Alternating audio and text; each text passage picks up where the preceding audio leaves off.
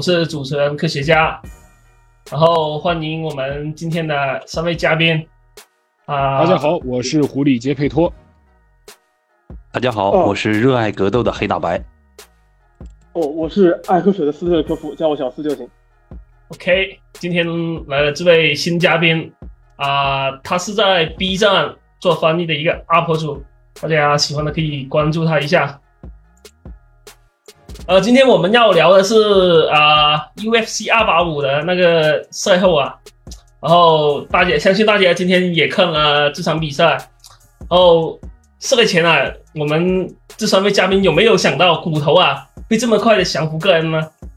那肯定想不到啊，对吧？那是这谁能想到？那开局两分钟，骨头别说是现在了，巅峰期我都没有记得他有两分钟干死过谁，干松恩还花了四分多钟呢，对吧？没错，他们终结率其实并不高。然后我跟莱纳我们两个解说的时候，正在那儿说呢，他们两个什么时候能有个真实性的对拼呢？突然结束了，我去！对对对。这个是应该是出乎所有人的意料。我觉得，相信就算觉得骨头能终结盖恩的人，也不会想到是以一个速胜的形式去结束。因为这个盖恩的，呃，至少说战力上的防守啊，然后还有速度上啊，一直都是在重量级算是首屈一指的。所以说，呃，即便是最后是打地面，也没有想到以一个这么快的速度就结束了。啊，嗯，没错。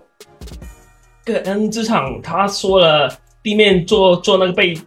背射做了很久哦，然后，但是他好像上场一点都没有发挥，你们觉得是不是他他地面太菜了？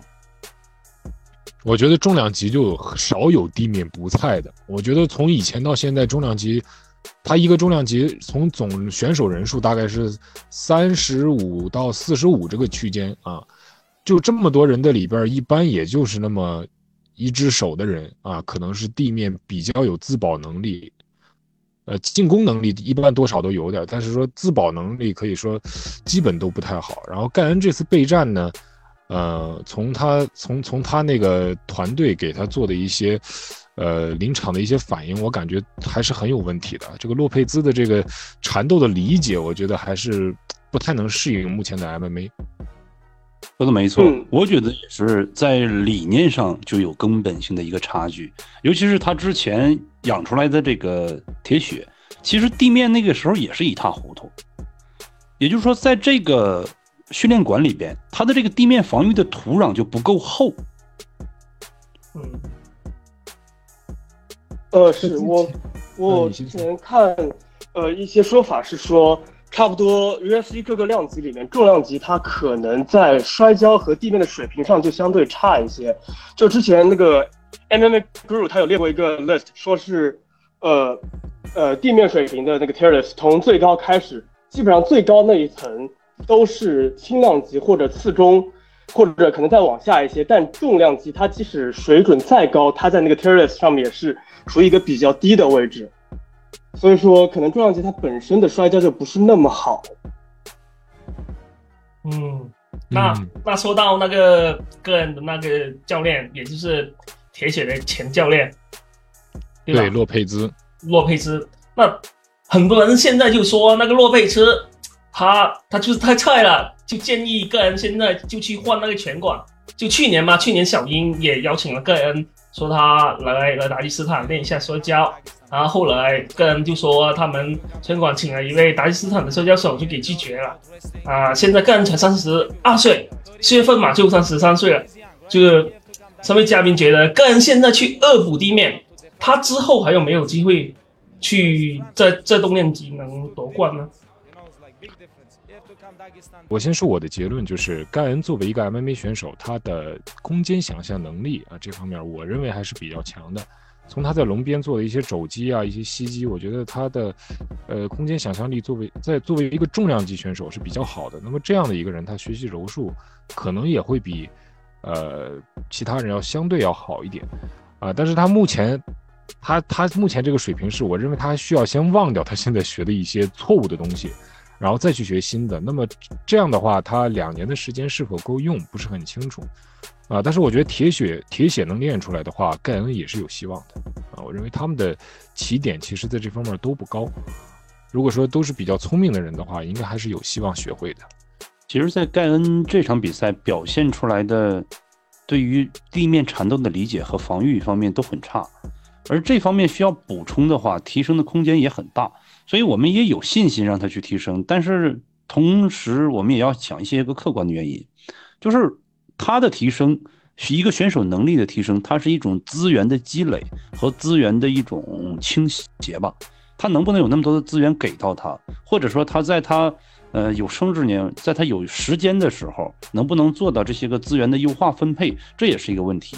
其实我们看到韦力的提升啊，包括上一场比赛看到那个加马哈尔马希尔的提升，我们都能看见是可以提升的。但是他们所付出的代价也很大，把自己很多的体系彻底打破了。像刚才杰哥说的，呃，包括身材身形可能都要进行一些调整和变化。那么在他调整之后，还有没有现在独一无二的速度、独一无二的灵活反应？这些都是我们需要考虑的。可能一个选手脱胎换骨变成了另外一个，他就不是盖恩了，对吧？啊，他他可能就是别的了。嗯，所以呢，他是否愿意放弃现在的东西，变成一个另外一个其他的选手，这是一个他需要抉择的问题。而两年的时间，我觉得还是比较充分的，毕竟刚三十，这个时候正是当打之年。我觉得。大白他说的挺对的，就是换管子这方面，其实无论有没有什么效果，他都可以先换看看。像铁血他从法国那个洛佩兹那边换到 Extreme Couture，他在面对火警二番的时候，他的摔跤提升就很明显。然后这种例子其实也蛮蛮多的，像呃劳勒他之前在呃 Ryan Bader 他那个什么 Arizona Combat Sport，他到换到 ATT，他换到 ATT 之后在幺七零就打得很好。然后像什么 TJ 从阿尔法换到别的馆子，他们长进也都不错。只要不是像呃迪亚哥积雪桑那样子，从一个不错的场馆换到一个像这不是菲比亚那样的教练，我觉得基本上都会有或多或少提升，差不多是这样。如果只要是他能在正儿八经练，不要像他之前宣传那样天天在那玩 FIFA，那应该就不会有问题。嗯，那么我们展望完了之后，我还是个人还是可能得泼个冷水吧。刚才这个小四这边提到了火警，那么以火警为例，我认为其实盖恩他可能压根儿也不觉得自己有必要换教练。为什么这么说呢？首先前面我们提到了这个，呃，盖恩以以洛佩兹请到了这个达吉斯坦摔跤手为由，拒绝了小恩小英的这个邀请。也就是说，在他看来，可能就是请一些教练就能，请一些他认为符合要求的教练就能完美的解决他的这个缠斗的问题，但实际上不是这样的。更何况，我觉得他可能也放不下洛佩兹对他给他带来的很多战力上的东西，他可能还是像火警那样，就是会觉得任人唯亲是一个适合他的方式。啊，盖恩也符合他的人设，其实对，他也本身说过，他说他喜欢一个比较，呃，比较自由的，而不是那种过度自律的那种生活状态。他和他，他不是也对比过吗？他们馆里还有一个西班牙的老哥，好像是这样对比的。啊，那么这样的话呢，呃，在参照火警，也一直是在他那个超强犯那个馆来训练，我觉得很可能他最后也就不会。呃，去换教练，会去，会去，或者去多元化的提升自己。这以上说的这些，也只是我们几位的一个展望嘛。嗯，毕竟你像火警他在的那个超强范，我认为他甚至某种程度上还不如洛佩兹呢。因为火警那个超强范都出过哪些选手呢？我给大家举例一下啊，有这个前女子银量级的冠军挑战者杰西卡艾，还有这个前前这个。UFC 轻量级的这个挑战者，这个埃尔亚昆塔啊，这几个都是著名的操哥操姐啊。可以说他们那个馆比较出名的选手，除了火警自己以外，都是比较这个粗糙的选手。所以，但是但是火警可能本身并没有觉得他的教练团队啊有什么问题啊，但是靠自己的临场发挥啊，或者自己比较扎实的拳法，可能还是赢了很多比赛。嗯，那么盖恩也可能会重蹈这个覆辙，他可能也觉得自己已经赢了这么多，可能只是这一场没发挥好，那么有可能他就继续按照这样的训练体系走下去。那如果是这样的话，呃，那他的未来还是呃比较让人担忧的啊，可能至少得把骨头熬走了才有才有其他的说法。我感觉不会，他主要我觉得这场跟还输得太惨了，一点发挥的空间都没有。如果他还在这个管待下去的话，他也到头了。我估计他就那那他那他需要有一个切实思维的转变，但是我们也不知道他到底是怎么想的。毕竟上一次输铁铁血之后，啊，再加上这次的表现就可以看出来，他上次输完铁血之后，其实在思维上没有一个太大的转变。他认为是自己就是发挥的不好，他没有觉得自己真正缺少什么。那如果他还这么想的话，那就不好说了。OK，那我们再下一个问题吧。呃，骨头下一场基本就敲定了，对阵老火警，就三位怎么看？我作为火警的这个老粉丝了啊，可以说重量级选手里面历代选手，我最喜欢的就是火警，但是我还是觉得。呃，火警的胜算非常小啊。那么具体小是体现在他有几个必须要解决的问题，但是我认为他现在的年纪和状态可能不足以解决。那么这些问题分别是：第一，火警不防腿啊，低扫就什么中高扫咱们都不说了，他首先低扫他就不防，无论是去 check 还是说这个提膝格挡这些，他他他基本上都没有啊，他就是一个比较典型的一个拳击手的风格，而且在重量级，他这个拳击手已经是有点。呃，带引号的了，他他还有一些纯拳击手才有的缺点，而且他现在也比较老哦。呃，是的，他的岁数首先也老了，速度会比较慢。对对对，而且他在营养管理和这个身体身体方面的训练，我相信也是不如骨头充分的。啊，首先骨头他这边有这个赛胡多作为一个作为一个教教练战术指导，然后也可以给他增加一些新技术。然后对于身体状况的研究来说，我觉得火警也没有骨头那么充分的时间。骨头骨头，我觉得很长一段时间是处于是这个脱产备赛的。那么火警现在还是一个全职消防员员的状态，那么他能否啊处理好这个工作和这个比赛呢？啊，这也是一个疑问。再有就是，呃，也是伴随着年龄，那么产生的这个体能储备的下滑和这个速度的下降。啊，这个从打铁血，我觉得已经多少有点展现了，因为他打铁血其实已经是经历过打黑球了，啊，打完 DC 之后，他的身材可以说是比前几年明显的轻量化，从这个，呃，上称二百四十六磅的体重，已经变成了二百三十磅左右。那么这样轻的一个体重，却没有在面对铁铁血的时候有一个比较明显的速度优势啊，看不出来有任何的，呃，敏捷，甚至可以说在打点上，都都。比比铁血要差一些，那么这样的一个情况，这么一个状态，他是否面对骨头这么一个老辣的选手，呃，能打出和他，呃，旗鼓相当的表现呢？这个我确实是非常担心啊。但是火警有一点是比铁血和盖恩都要好的，就是他的技术风格是偏向于进攻型的啊，他会他会主动给骨头施压，而且施压的能力，我相信也要更强一些。啊，但他的重拳确实相对就要逊色一些，所以，呃，整体来说还是很难去看好它。嗯，几几开？就骨头跟火警？呃，七三开吧，骨头七。哦，OK，那黑大白呢？嗯，我先给一个四六开吧。啊，就像刚才，对我也是接着杰哥刚才的说观点说，因为我们观点有几方面还是比较类似的。首先，我们看骨头之前的比赛。他呢，其实有明显的相对比较惧怕的风格，呃，通过瑞帅的第一跟他的一番战，以及两年半前的那个呃雷耶斯和他的这场比赛，我们能看出骨头呢，他比较怕这种积极进攻、以拳法进攻为主的人，因为我们知道骨头的这个拳法本身他就不太好，他的两条手臂有人把它比喻为烧火棍，是吧？为了支撑开别人，为了戳别人眼。所以他在拳法上的造诣和灵活度并不是太理想。第二就是骨头的腿法非常的棒，这个我们知道，所以必须有一定的脚步和游走能力，打得进去也能退得出来，防止吃到太多的这种低扫、中扫和高段扫踢。这两项如果都具备了，那么第三项就是最重要的，就是防摔。在防摔中，如果能给骨头造成一定的难处和难题的话，那么具备了这三方向，打骨头就可能带有一部分的挑战感。如果这三方向有一项不行的话，可能打骨头还是有一定的差距的。其实瑞帅在一番战中也没有做到多么好，也无非也就是他的游走很积极，他的拳法以一二点射为主，也没有重拳。另外呢，他对于骨头的腿法以及对他的摔法防御防的比较不错。那综合来讲，这三方面，当然我这个是一个经验主义。这三方面综合到火警身上，能有哪几方面的体现呢？首先，火警有一个百分之六十八的防摔率，我认为在重量级这样的一个防摔率是一个不错，而且是一个相对比较优秀的一个防摔率。第二个呢，就是米尤西奇他不是以脚步擅长的，他跟丹尼尔科米尔打，包括和这个呃。铁血打的时候都没有展示出他很好的脚步。当然，他打温顿的时候感觉脚步不错，但那个毕竟是五年前了。现在他的脚步能到达一个什么程度，这是一个很大的一个疑虑点。另外的话，他的重拳和重击能力，如果没有重拳和没有重击能力的话，跟骨头去打点去耗的话，依然是比较难。除非你像雷耶斯这样有重击能力，能把骨头打退，或者说是能把骨头打出来一个被动，你才能在一些个程度上去碾压他。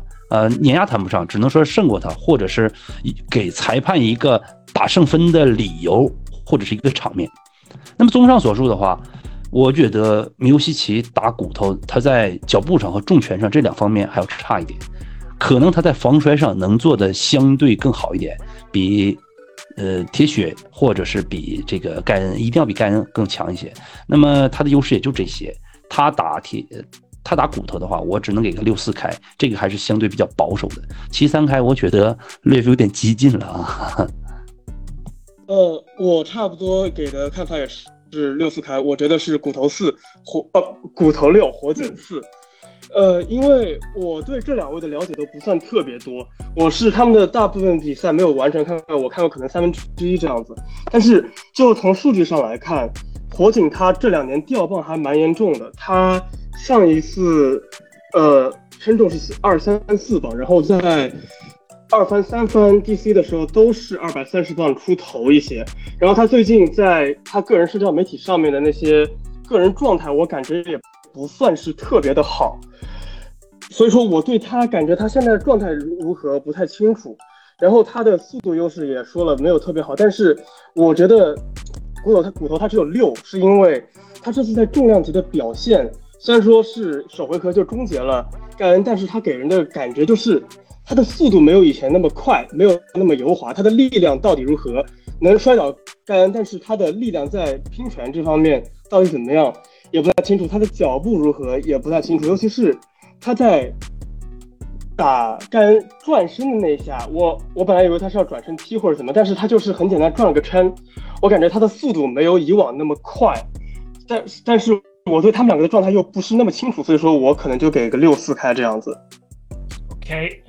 那除了火警之外，现在重量级还有很多的那些新星啊，比如说剃刀那个俄罗斯的谢盖，还有汤姆，就 你们觉得就是他们几个谁对骨头更有威胁，或者说谁有机会先翻他？其实比较比较。大的一个点是，现在这三个人其中有两个人就是还有一些底，咱们是没有探到的。你像上一场这个汤姆是意外受伤啊，那么他这个伤会不会被骨头针对啊？这是一个很大的疑问。然后还有就是他的体能，包括这个帕夫洛维奇的体能，他们都是比较倾向于打速胜的选手，他们的体能都是没有经过考验的。而帕夫洛维奇在之前没有什么地面上的突出表现，防摔上。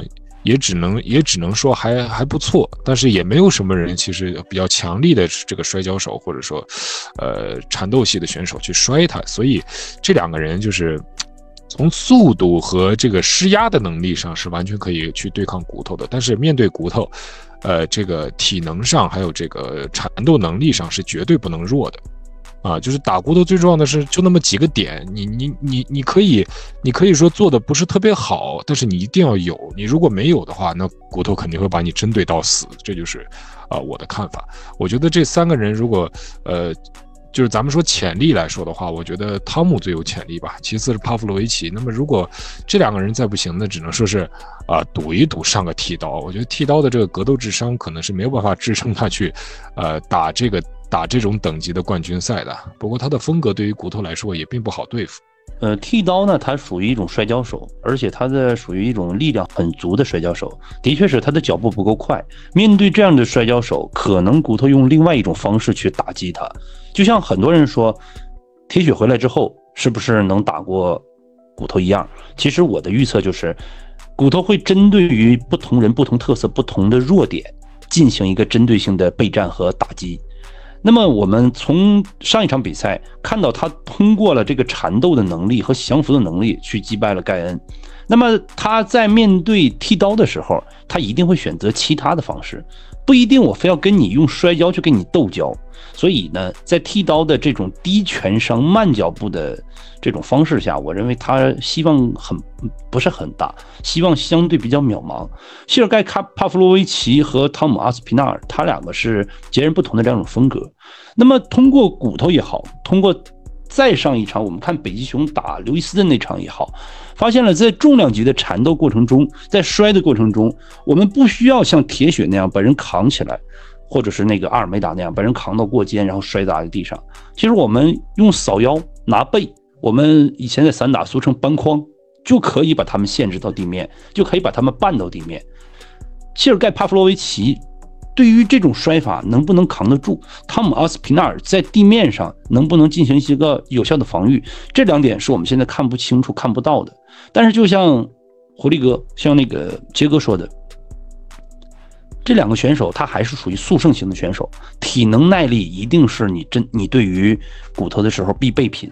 骨头经常是把人耗到了一定程度之后，开始进行猎杀和斩杀。很多的比赛都是在第三回合、第四回，甚至第四回合才进行终结啊。骨头没有第四回合终结的，都是在第三回合终结掉的。也就是发现对方的防守破绽和体能下降的时候，他可以一瞬间解决到任任何对手。所以，我们一瞬间看到他解决人的时候，感觉还没有反应过来。那么，谢尔盖·帕夫洛维奇和汤姆·阿斯皮纳尔这两个选手，还是需要经过几场的比赛，我们去看他们呢，也需要经过几场的比赛去打磨，才去碰现在的骨头更好一些。嗯，从潜力方面来讲，我也是更看好汤姆·阿斯皮纳尔，他毕竟是摔跤能力和降服能力不错。帕夫洛维奇。拳法不错，但是他的控距以及他的这个缠斗，真的可能是没有经历过考验和检验吧。嗯，我还是更看好汤姆阿斯皮纳尔一些。呃，OK，就是我的看法也差不多，我也觉得汤姆阿斯皮纳尔他可能最有希望，因为他汤姆和剃刀还有盖恩他们其实都共同打过一个人，就是二楼，但是在他们三个虽然说。那个 MMA Math 可能不太适用，但是他们三个的表现里面，只有汤姆他的速度是最快的，而且打他的方式也是最让人震惊的，因为他是第一回合我记得好像是就降服了，剩下无论是盖恩还是呃剃刀，他们剃刀他是一个算是摔跤型选手，但是剃刀他也是花了打到判定才赢，盖恩他虽然说是纯战。比较偏纯战力，但是他也是打到判定，但只有汤姆他是一个人在首回合就通过降服降服了，呃二楼，所以说汤姆在这方面可能会相对会更好一些，在面对骨头摔跤上可能会更加的得心应手一些。然后像呃之前大白说的，呃，他弗洛维奇这方面他的地面他的无论是体力还是。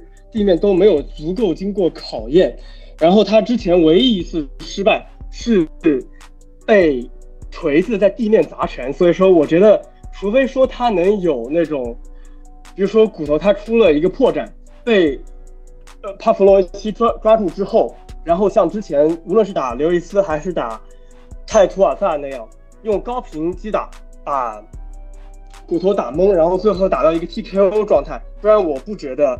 帕弗洛维奇能够很轻松的击败骨头，或者说击败骨头，我都觉得不太可能，可能还是阿斯皮纳尔在这方面最有机会。呃，我刚才我刚才说的阿斯皮纳尔的希望最大，其实是我觉得他需要被考验的地方相对要更少，因为从速度、缠斗能力。然后这个打打击的力度上，我觉得他已经没有什么要考验的。他现在没有被考验的，就基本只剩下体能这一块儿。但是相对来说，帕夫洛维奇其实他的战力风格对于骨头，我认为是他的中距离对于骨头是威胁最大的。啊，他的施压能力，他的我记得他的臂展好像跟骨头也差不多吧？啊，是是。不过不过，因为他肩太宽了，所以我觉得可能从有效臂展来说，可能也就是。也也就是那样吧，可能没有看起来那么那么夸张。我觉得他比较能发挥他拳法优势的，还是呃比较能发挥臂展优势的拳，还是他那个过顶摆。他的过顶摆打得非常长啊！我看好几场他的比赛都是，呃，对手看他的单发摆拳就是没有做什么防守，但是他他打得太长了，直接就打出一个大暴击，然后再再用组合拳跟进带走。那么打骨头，我觉得，呃。帕夫洛维奇这样比较有跟进能力的拳手啊是很有机会的。他的跟进能力比雷耶斯我认为还是要强一些啊。雷耶斯还是一个偏打啊站桩和反击的选手啊，也喜欢换拳，但是他的跟进能力我觉得相对就没有。帕夫洛维奇这么强，但是帕夫洛维奇像我们刚才说的，他的这个体能，然后缠斗很多方面，呃，要考验的地方要比汤姆要多得多。所以我们刚才说，我个人刚才把他排在第二位，但是战力的话，我还是觉得帕夫洛维奇是目前最有希望是能把骨头打出一个劣势的。对。OK，那就这场比赛过后，骨头就打完了，个人拿到了。UFC 重量级冠军，就很多人说骨头已经 Scott 了，但 DC 说骨头他有要减不过的历史，不配不配称为生人啊！我想看一下各位嘉宾是怎么定义你们生人这个理解的。我认为可以，但是但是我认为要有一个更保险的方式去去选，就是选选 GSP 这样的选手，这样就不会担心这个到底属不属于啊属不属于这个 GOAT 的范畴了。你只需要找一个根本没有这样嫌疑的人，那就不存在这个疑问。黑大白呢？黑大白，你怎么看？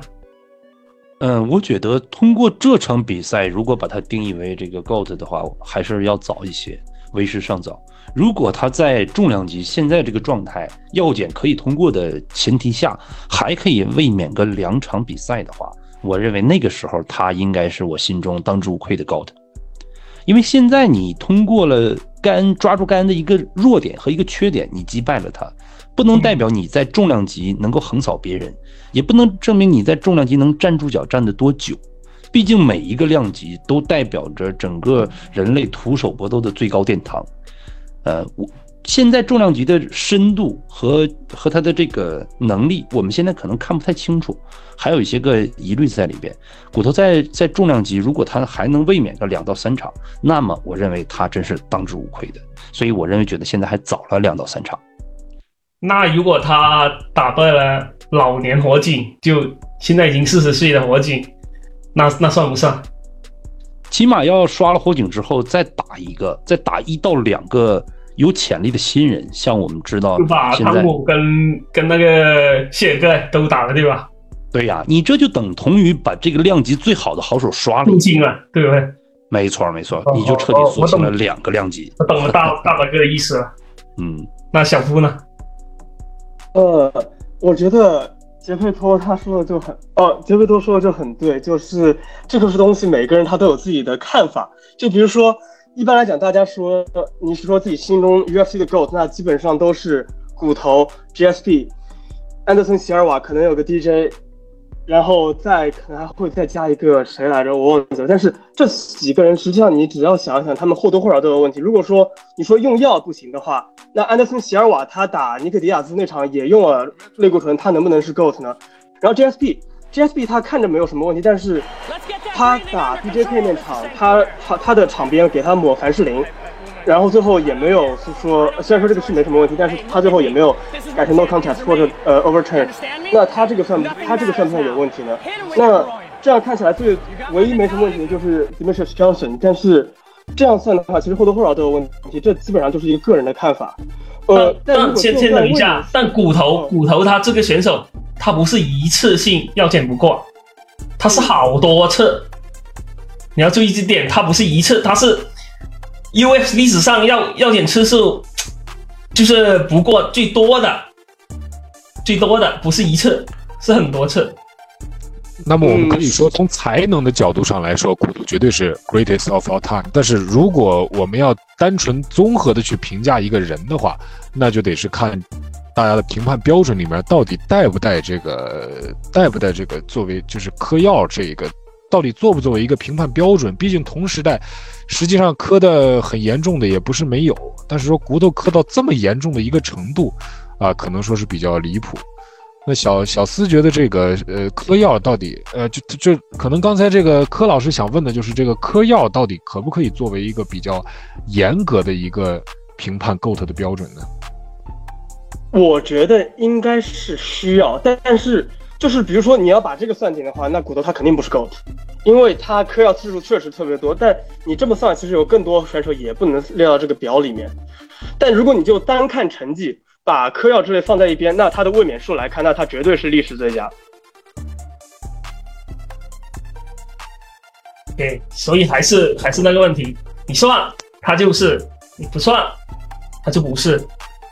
是的，对，而且 D C 的这种说法其实带有很多的主观的倾向在里边，因为他对战过，对，而且还被黑过。而且目前为止，他已经没有任何荣誉能压着骨头了。他只比骨头多了一项，就是重量级，他卫冕过一次。别的数据他啥他都比不过骨头，所以他他提出这个东西是有他的这个主观情绪在。其实不只是他提出的，其实有很多人就是也有这个想法，就是你到底说算不算，对不对？毕竟你是有过这个事实的，不是说你没检测过。虽然我们大家都知道说，可能你这个运动可能很多人都。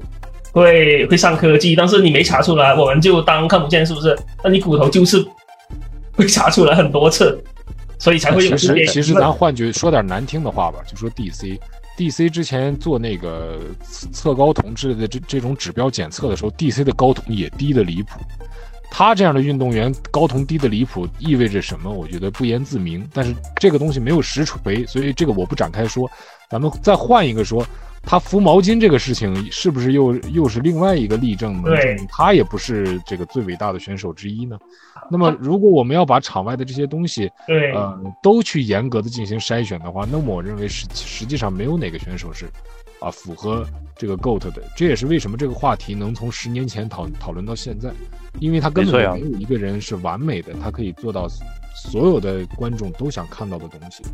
对，而且你从比赛打法上，或者是有没有翻车过的比赛上，你 GSP 可能也是存在一定的水分的。毕竟打猛虎啊，打猛虎绝对的这个五五开，给了你有也有人要骂，不给你也有人要骂。那么你这个也不能说是完全的统治，对吧？至少有人和你打了一个真正意义上的平分秋色。